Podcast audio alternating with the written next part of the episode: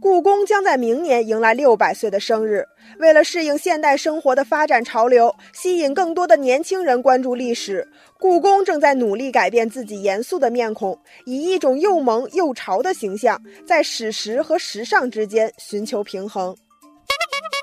最近，故宫与腾讯联合推出了一款故宫建筑文化游戏，名叫《故宫口袋工匠》。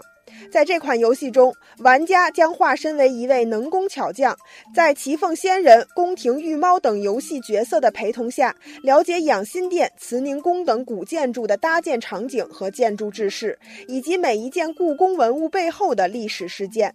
目前，这款游戏已经通过小程序的方式上线了。网友柠檬树说：“这款小游戏寓教于乐，不仅可以让用户了解故宫文化和古建筑知识，还能激发他们继续研究传统文化的兴趣和热情。”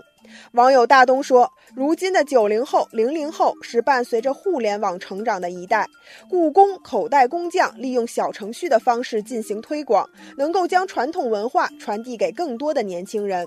网友菲菲说：“有了这款小游戏，每个人都能把看似高冷的故宫文化装进口袋里，随时随地了解中国古建筑知识。”其实，故宫这般接地气已经不是头一回了。最近几年，故宫赶上了数字化的潮流，连续针对陶瓷、古画、古代服饰等诸多领域推出了相应的 App，例如故宫陶瓷馆、掌上故宫、每日故宫等。故宫的前院长单霁翔也曾经多次表示，要把故宫所蕴含和代表的优秀传统文化留给年轻人，留给未来。